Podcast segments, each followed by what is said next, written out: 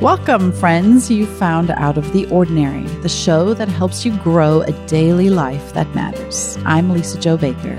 And I'm Christy Purifoy. And listeners, this week's conversation had me feeling really nervous because even halfway through, I still didn't know where we would end up. But Lisa-Jo, I like where we ended up. What a surprise. I know I'm I'm going to be honest, I was really stressed heading into this one and then really stunned by the end and how all these strands I had not expected came together. So suffice to say, if you feel as near to drowning as I did at the beginning of this episode, I really hope you'll feel as relieved as I did by the end. Friends, get comfy. Here we go.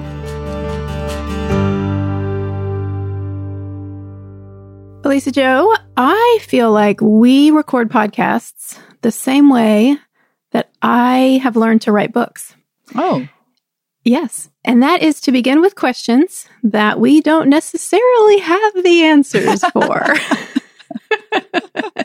I remember that was advice I got from a great um, writing mentor a couple years ago at a writing workshop I attended. And I had come to sort of his office hours and I had this manuscript and um, wasn't sure what I was doing with it. And I actually don't remember if if I came to him with certain, I don't, I don't remember what I said to him other than help me. Help. And that was the advice he gave. He was like, I think the thing that will keep readers turning pages with you is if you're asking questions that you want the answers to, and that they also want the answers to. Mm. And, um, but then I remember telling him, well, how can I do that? Because what if I write that book and I never get to the answer? that's a really scary. I feel like that's, scary, where we're starting yeah, proposition. That is where we're starting that conversation today because that is how I feel. I feel like I voxed you this morning and said, I think we should talk about this because I need an answer, but I don't have one. Well, I believe in the, I was almost going to use the word magic, but it's not. It's more like the the goodness and grace of conversation and connection that if we just share and we connect, something good bubbles up. So maybe that will be a solid answer. Maybe it will be a hint of an answer. Maybe it'll just be the next step, but something good. Right. Well, here's the here's the problem. Allow me to diagnose for us. Um, if you cast your mind back to being a teenager in high school, or if you've watched a romantic comedy or a teen drama recently, you remember the phase where you're dating somebody and it's like highs and lows, extreme love story, devastating despair when he doesn't reply to my text message immediately, high, low. And the problem is that can train your brain to start to think that is what a relationship looks like. Highs and lows. And really, when you become more mature in a relationship, what you want is equilibrium. Mm-hmm. Christy, I am a 47 year old woman who is experiencing the teenage angst of highs and lows, not in a romance per se, but in my life. I think we are all experiencing that. Year three of a pandemic that seems to have no expiration date, highs and lows. Some of us who are parents have kids back to school and now they're back on online schooling. For those of you who are walking through journeys like some of our family is, where it's a medical stressor that you're experiencing. And then there are great highs because, oh, good, there's good news. And then next week there's low, terrible news again. And it's high and it's low and it's so painful. And then it's so joyful. And I realized this morning as I was loading the dishes and rinsing some dog food off of a spoon that I'd used to stir in the kibble, I need equilibrium. I cannot live in this tension of high and low constantly because the truth is there will be highs and lows. They are not going to change. How can I, how can I establish some form of balance where I'm not constantly vacillating between the huge waves and the deep gulfs of despair? Mm-hmm. And I don't have an answer to it, but I do know I would like to achieve it. Yeah. I feel like also we could say here from the beginning, we are Christians. Right. We have the answer. Sure. We know the answer is Jesus. God. Yes. God. it's like Sunday school, right? The answer is Jesus. Jesus is the answer. and yes, that so that that's true. And and so that's actually a great point to begin. Sure. But we live we have to live the answers. Right. So I think what I hear you saying is that you know certain things. Like you're not looking elsewhere other than you know spiritual truth and your relationship with god. You're digging deeper into that. But we're asking well what does that look like how do i do it? Right. how do i feel it? How do i live right. it? This thing that i that i know is true. We can know lots of truths but the living of them the the like Im- embodying them. Right. That that's harder and that's like the work of a lifetime. So okay let's begin. Even though we have the answer like let's begin moving toward the answer. Uh, so first of all I'll just say Lisa-Jo, i i don't know but this is something i definitely feel as well in my own life. I i do feel maybe it'd be good to analyze i feel like i've gotten better I can remember, you know, maybe it, it does come a little bit with age. I can remember seasons of my life where, wow, my emotions were about life circumstances were up and down and up and down. Or maybe it's not wisdom and maturity. Maybe I'm just in a quieter season. so mm. maybe I can't take any, any credit mm. for it. But we've been talking these last couple weeks about gardening as we talked about this new book, Garden Maker. And so, perhaps to the irritation of some listeners. I don't know. I'm always returning to the garden as a metaphor. Um, I don't think only because it's the one nearest to hand. I think it's, I think there's just a lot of truth that resides in the created world. And so I do keep going back to that place. So, um, truthfully, in the garden, I'm looking at it right now. Actually, I'm looking out the window and it's snowing, it's icy cold, end of January. Um, and so that is a real low in the garden. Like that, that's as low as I get. It's like the ice cold, hard, dead season of my garden. And some days that does really get to me. You know, there are days where it just feels like, oh my goodness, spring will never come.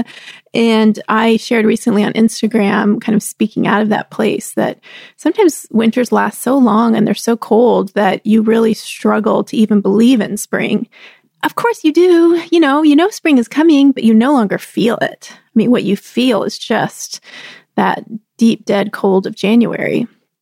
But it helps that I've been here before. It helps that my garden's been dead before. And so I don't feel the depth of this quite so much um, because I've lived so many springs. So there is something that happens in just the experience of these seasons that at least emotionally, spiritually, maybe sets me on a more even keel. Um, but I don't think that's the only answer or the final answer. Right. And I think what's difficult is when in life, the vacillation you're experiencing, you haven't walked through before. So seasons we know, right? We know what comes after spring. We know what comes after summer, fall, winter. But there are extreme seasons, and our family is certainly living through one where you just don't know. There's so many unknowns that every time, like a new wave of information hits you or a new diagnosis, mm-hmm. it's really difficult not to be rocked by it. Yeah. And of course, there are different kinds of waves, and some are going to rock you really big, like when you have a loved one who's going through something difficult, as opposed to waves that are smaller you know, to do with school being canceled early today because there's snow. That feels like much easier to respond to. And I think that's what I'm trying to figure out. There are things that as I get older, I am able to let wash over me. I can just, I think I remember hearing, I don't know if it was on a surf movie or an article or an interview, but they talked about how when you are going out to try and surf, so you're going past waves where they're breaking on the shore to get out to the still water where you want to catch a wave. Well, the best way they do that is they duck dive under these big waves that are coming at them. They don't try to go over them. They actually go under and let the wave crash over you on top where the crashing is happening. But you have actually done what seems antithetical to survival in that moment. You have dove deep under the water where there's no oxygen so that you can avoid what's happening up on the surface. And I think that's what I'm trying to figure out. Like, what does duck diving through these waves look like? And I, I guess that's one option. The other option, of course, is to, you see them doing it out in deep water rather than constantly swimming, like lying, relaxing out onto the water, letting it just float. You're just floating out there in the water which allows you to become more malleable and you let what is happening come and you go along with it. But what I'm struggling with as I get older is some of those big tsunami type waves that you just didn't even see coming. Like you didn't have time to duck dive and you weren't prepared at all and you can't breathe and you come up and you just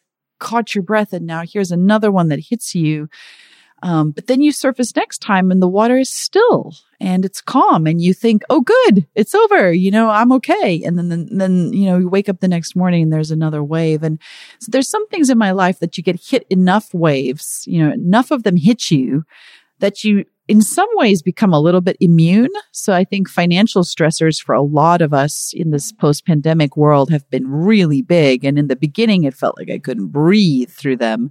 But like three years in, I'm amazed at my ability to navigate some of what would have been devastating a few years back. Um, but there's always something new coming in health things, health crises of people we really love. Man, those are hard to breathe through. So, what does equilibrium look like? How does one survive that without all your emotional energy being constantly consumed? And, and maybe those are the two differences. Like the wave is going to come and that's shocking. But, but how do I let it not knock the emotional air out of me every time? What does, what does that look like? And when you know, people like, Jesus, read the Bible, I don't know what that means. The closest I came in the last few weeks is going to the Psalms where I really appreciate David, who seems to live a lot of those waves too. And his response is typically the first half of the psalm, he rants about it and is like really upset or really scared or really, you know, accusatory to God. Like, where are you? Why don't you take care of me? Help, help, help. And then the second half, or not even half, maybe the last few lines, he wraps it up with, you know, and God will rescue me. Like, I'm going to be okay. God is there. I just have really appreciated his honesty but at the same time, like he wrote hundreds of these Psalms that just had that same pattern. So clearly it wasn't like it was a one and done lesson for him either. Right, right. Not a one and done. Yeah. And those images of like trusting that God won't leave him in the grave, like won't mm. abandon him to death, suggest two things to me. Like one, he, he knew like this ends in death Right. There's no, this right. Is, this is where I'm headed, no matter what, right? No matter right. how these circumstances play out, it ends in our death. Right. Um, but then beyond that, like the hope that is even beyond the grave, somehow to fit, he's like now fixed his eyes, like even past the end of the story to that beyond. Um, but you're right. Like you, you he has it's clear that like that has it's like a practice not like a i know it so i'm good. It's like no i'm going to keep feeling these things and i have to keep practicing this kind of longer term vision or something. Um because you're right i'm like feeling myself in that salt water that ocean spluttering. Like that's a horrible feeling to feel like big waves keep coming and you can't catch your breath. That's just hard to feel. Yeah I mean, like I got nothing. I'm just like, yeah. Yeah. yeah. Someone throw a life preserver. And and I think that's good to like leave it there. Say like that feels really terrible and scary. And I think we just hope like in those moments that there's comfort that we can start to catch our breath. There's healing that comes after. Yeah. So, you know, thinking again about like, well, okay, maybe we come at this whole question another from another direction. Like, what is our, our purpose? So, our purpose isn't wrapped up in how we feel about any of it. That's not the purpose, but our feelings are valid and they're, they're good things and they can guide us. And, you know, so they're just part of our, our lived experience. They can be ways of knowing and responding to God and so on, but they're not our, our purpose. So what is our purpose in this life that keeps knocking us off balance what is our purpose? So, Lisa, I've been thinking lately about how a big part of our purpose, and I think all my writing about gardening lately just has given me kind of some fresh language in my life for thinking about it. But our purpose is while we're living in this place where the shadow of death still has a hold, you know, our purpose is to be people who are just in every way we can, like cultivating life. So when the circumstances that are speaking of death or chaos come at us, we're going to feel that. And there's going to be pain there, absolutely. And we may just need some time, you know, to get our breath back. Um, but when we can, when we're able to get back up and say, okay, what is it? What does it mean, or what could it look like to make space for life in this situation or to like what seed can i plant or what conversation can i have or what can i make or what can i do? I mean it could be such tiny things. I don't think we're talking about big grandiose solve all the world's problems things. It might be the smallest thing like okay all i can do right now is send this email or pick up the phone. And then and then i think that's enough. Like i think god uses that. And then this love and life that's at the center of everything can flow. But I think what I don't want is to be somehow like someone who is blocking that from happening. Like, okay, I've been knocked off my feet and now I'm angry and bitter. Right. and now only like death is speaking through me, right? um, but how can I not block that, but let that, that living water keep flowing? Yeah. And I'm aware that we're speaking in abstractions. I'm sure we can, you know, get more concrete. But sometimes, yeah, you just got to kind of get get the big picture first, I think. But yeah, what does it look like to like let life well up when I'm having a hard conversation with my teenager or when someone in my house is super grumpy and I am super annoyed at how grumpy they are. or, you know, so these are small things, but like right. pra- if we practice with the small things, maybe then it becomes more of a muscle we can use.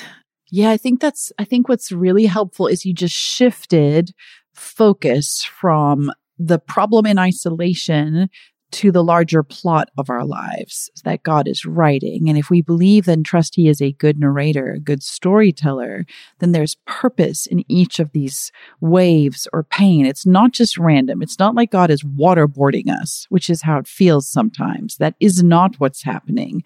Instead, to continue the water analogy, God is teaching us to swim or he's teaching us to surf.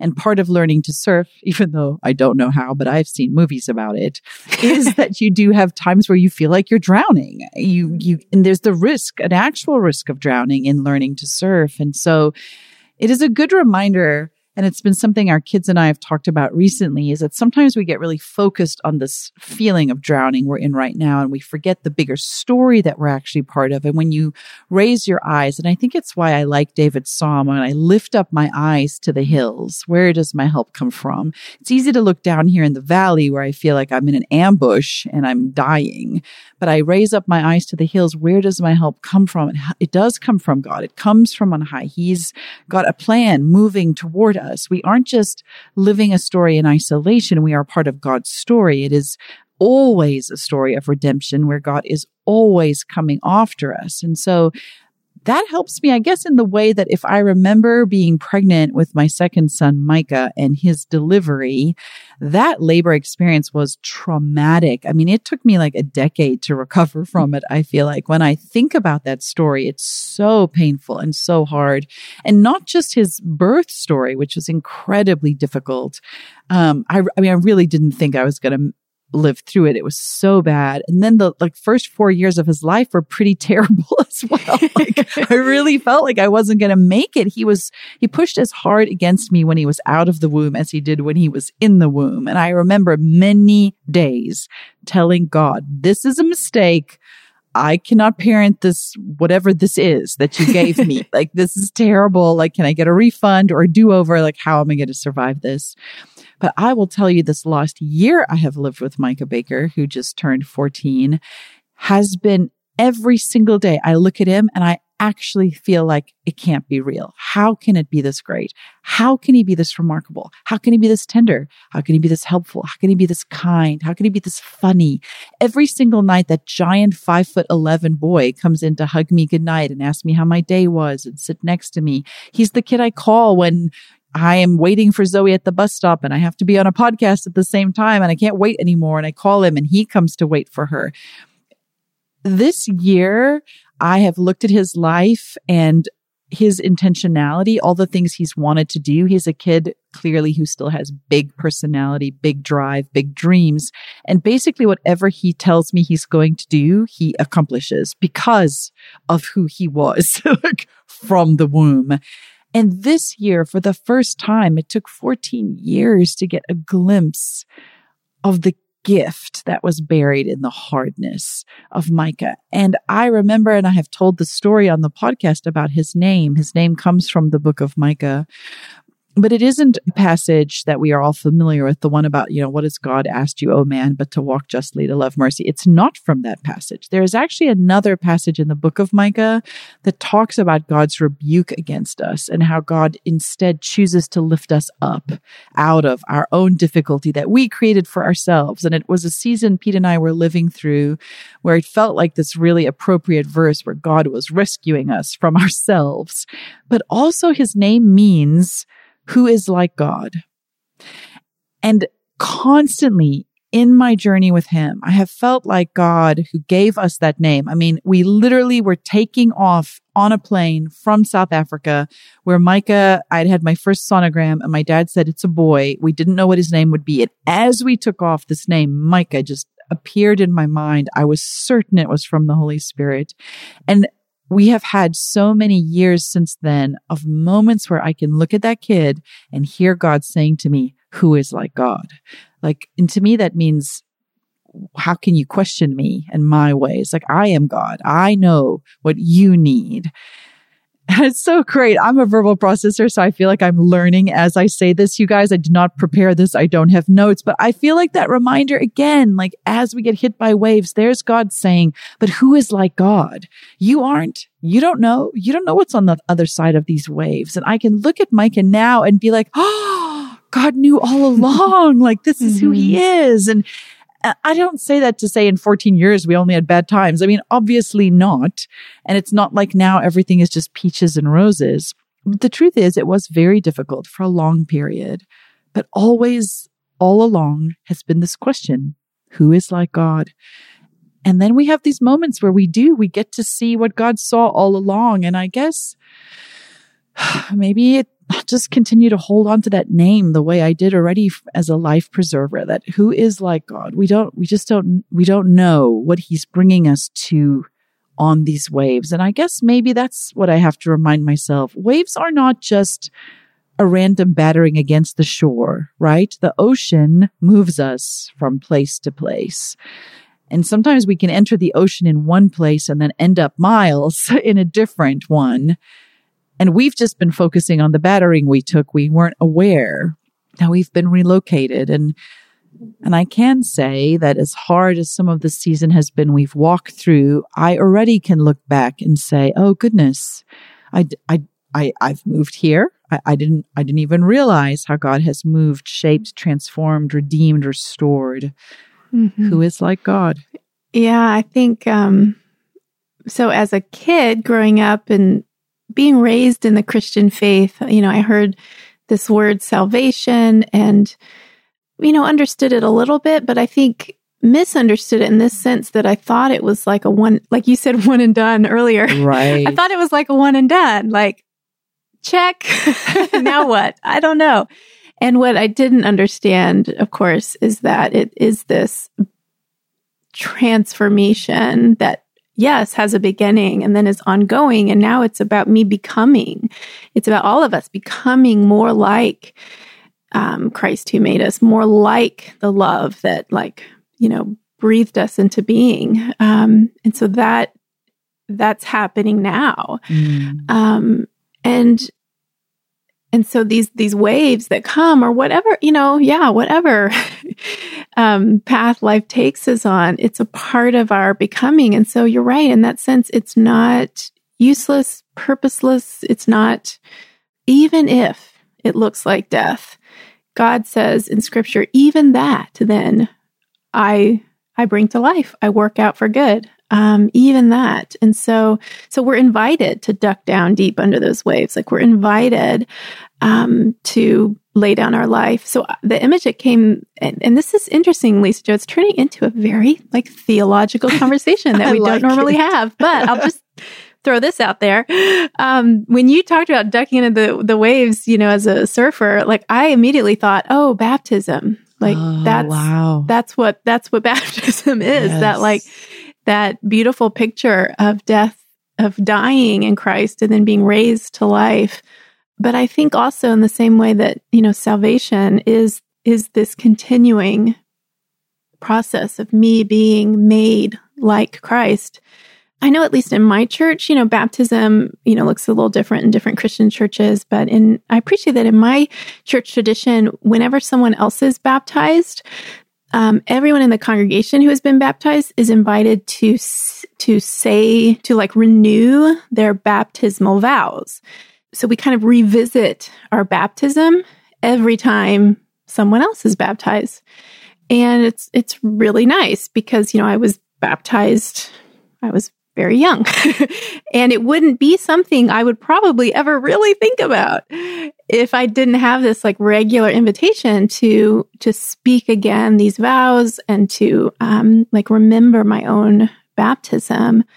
But there might be something in that that is beyond just what I do at church on Sundays with that community. But maybe there's some invitation in that into like a way of living, a way of living um, as a baptized person of like remembering, oh no, you know, I, I, I died and, and, and I'm alive again in Christ. Um, but also something powerful in that, like letting go and that sinking deeper into the life of Christ, which is not the life of my own flesh, is the word scripture uses, um, my own, you know, selfish self. Um, yeah. So, I don't know what else to say about that, but that's that that image I think is is maybe the right one for me for like how to move forward in a life that does keep churning up the storms, churning up the waves. Yeah, how to how to sleep like Jesus, right? At the bottom of that boat. I know you and I have both written and talked about that before. That too is a powerful image of peace in the midst of storms. Um, of like talk about equilibrium and equanimity to be able to just so relax that you could sleep in a storm tossed boat. Gosh, which is what I think. Wow. In hearing you say that, I realize it's Jesus who has the equilibrium, not me. I think that's a relief to almost re- be reminded of that. I sent to my brother recently um, an excerpt from C.S. Lewis's uh, Screwtape Letters, and uh, maybe I'll read it over here because it was incredibly powerful to be reminded. And when you talk about Jesus now being the one who's asleep, I appreciate that he wasn't telling us you should be able to sleep through your stress. Like that isn't what he was saying. The picture there is that he was asleep. He was at peace. He was the one that they could go to when they were afraid. And as human beings, we do tend to live sort of like these waves of valleys and and waves. And uh, there's this letter that's written by Screwtape. You know, if, if you're familiar with the Screwtape letters, it's sort of an older, more experienced tempter or devil or demon writing to a younger one called Wormwood. And uh, it's it's funny that it would come full circle back to this to encourage me now in my own words that maybe equilibrium isn't something I have to try and achieve. Instead, I have to draw closer to Jesus so his equilibrium can cover me, can hold me. Um, I think there are many images in scripture of how God, the Father, puts his cloak over us, you know, like the prodigal father who ran out to his son, or how, you know, a lot of imagery with Bo. I'm, I know I'm just jumping along a lot of points now, but Boaz, when he was out in the fields, um, and Ruth was harvesting and lay down and he put his cloak over her. It's the symbolism of covering up your shame or your vulnerability. And, and I think maybe what I have to remember is Christ is the one who has equilibrium and he covers me.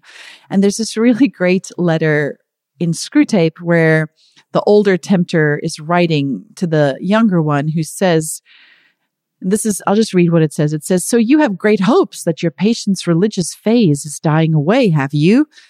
And then he says, Have they not trained you? Do you not, have you not been taught about the law of undulation, is what he calls it. And he says this interesting thing about human beings. He says humans are half spirit and half animal because they think of our you know, this, this disdain for being human. It says this means that while their spirit can be directed to an eternal object, their bodies, passions, and imagination are in continual change. For to be in time means to change. Their nearest approach to constancy, therefore, is undulation, the repeated return to a level from which they repeatedly fall back, a series of troughs and peaks. If you had watched your patient carefully, you would have seen this undulation in every department of his life. His interest in his work, his affection for his friends, his physical appetites all go up and down. As long as he lives on earth, periods of emotional and bodily richness and liveliness will alternate with periods of numbness and poverty. The dryness and dullness through which your patient is now going are not, as you fondly suppose, your workmanship. They are merely a natural phenomenon which will do us no good unless you make use of it. And I just think it's really powerful because he goes on to say some of the father's special favorites have gone through longer and deeper troughs than anyone else. And it's really beautiful because he ends it this way when he's talking about this idea about troughs where there's really hard lows or high peaks. And we're trying to find constancy when we are creatures who undulate. And he ends by saying this It is during such trough period, much more than during the peak periods, that it is growing this creature into some sort of creature he wants it to be. Hence, the prayers offered in the state of dryness are those which please him best. It's really powerful because at the end he finishes by saying, our cause is never more in danger than when a human, no longer desiring, but still intending to do our enemy's work, looks around upon a universe from which every trace of him seems to have vanished and asks why he has been forsaken and still obeys. And I guess I just feel really moved because that's a passage I'd sent to my brother. And here I am now asking about waves and why is it so difficult and why can't I achieve equilibrium? And yet here's the reminder that in our humanity, we undulate, but Christ, he does not. He is equilibrium. He is consistency. He is trustworthy. He is the plumb line. And I don't have to be those things. I just have to believe that he is. That's right. And actually, it would be, I think we really misunderstand and we're really on a wrong path if we think that the point is for us to be the still center. So um, yes. um, uh, in my head are always little random lines of poetry from all those years in graduate it. school. And two poets that I used to read a lot. Well, I still read um, T.S. Eliot a lot, but um, both Yeats, yes, yeah, both Yeats and Eliot in like their kind of pre-war. Eliot definitely before he became a, a, Christian, you know, they both have poems where they talk about the center and how the center will not hold, and this sense of like chaos and anarchy that is unleashed. And um, it's a really powerful image and very frightening. Um, and I think a really scary proposition to live. I mean, we may feel these waves, but a life amidst the waves with a sense that the center will not hold is very, that's terrifying. Um, but I think what we're saying is that the center does hold and even better, we are not the center. So if we are not holding it together, if we are not like, you know, feeling like we're the source of, of equilibrium, or if we're failing to be that for our family or friends or our kids, um, it's okay because that isn't actually the role we're meant to to to to hold you know as now we can hide ourselves in christ and then there we are hidden in that center but we ourselves are not the center um, god is. And oh my goodness like that's good news and that's such a relief and it takes the pressure off and and yet there is this center um, that that is that is there. And no wonder you know jesus could fall asleep in that boat because the center will hold that still point that Eliot talks about in his later poetry. Um, in four quartets, he's always coming back to that still point.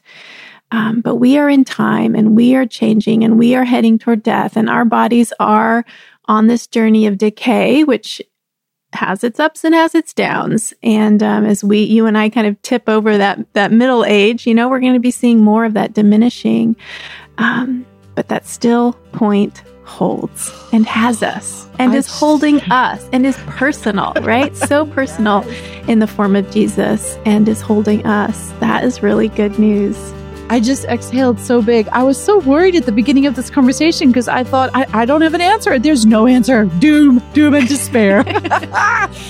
I'm just really relieved that faith holds in this way, in this very real way, because it pushes us out. And so I don't have to be perfect. I don't have to come up with some way to make myself feel okay. I don't have to make myself not despair or mm-hmm. have to have this ungenuine fake peace. I can just say, it's okay. The waves will come. Christ will hold. I'm not the center. He won't let me drown. I'm so relieved we had this conversation. me too, Lisa-Jo. Me too.